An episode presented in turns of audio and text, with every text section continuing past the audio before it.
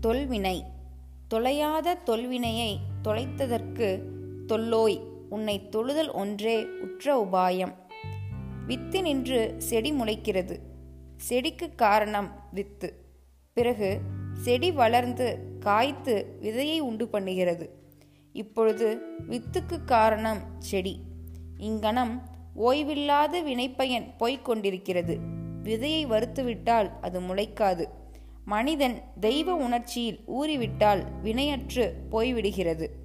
கவி பண்டை வினைகள் அறுப்பாய் போற்றி பாரோர் விண்ணேத்த படுவாய் போற்றி. அப்பர்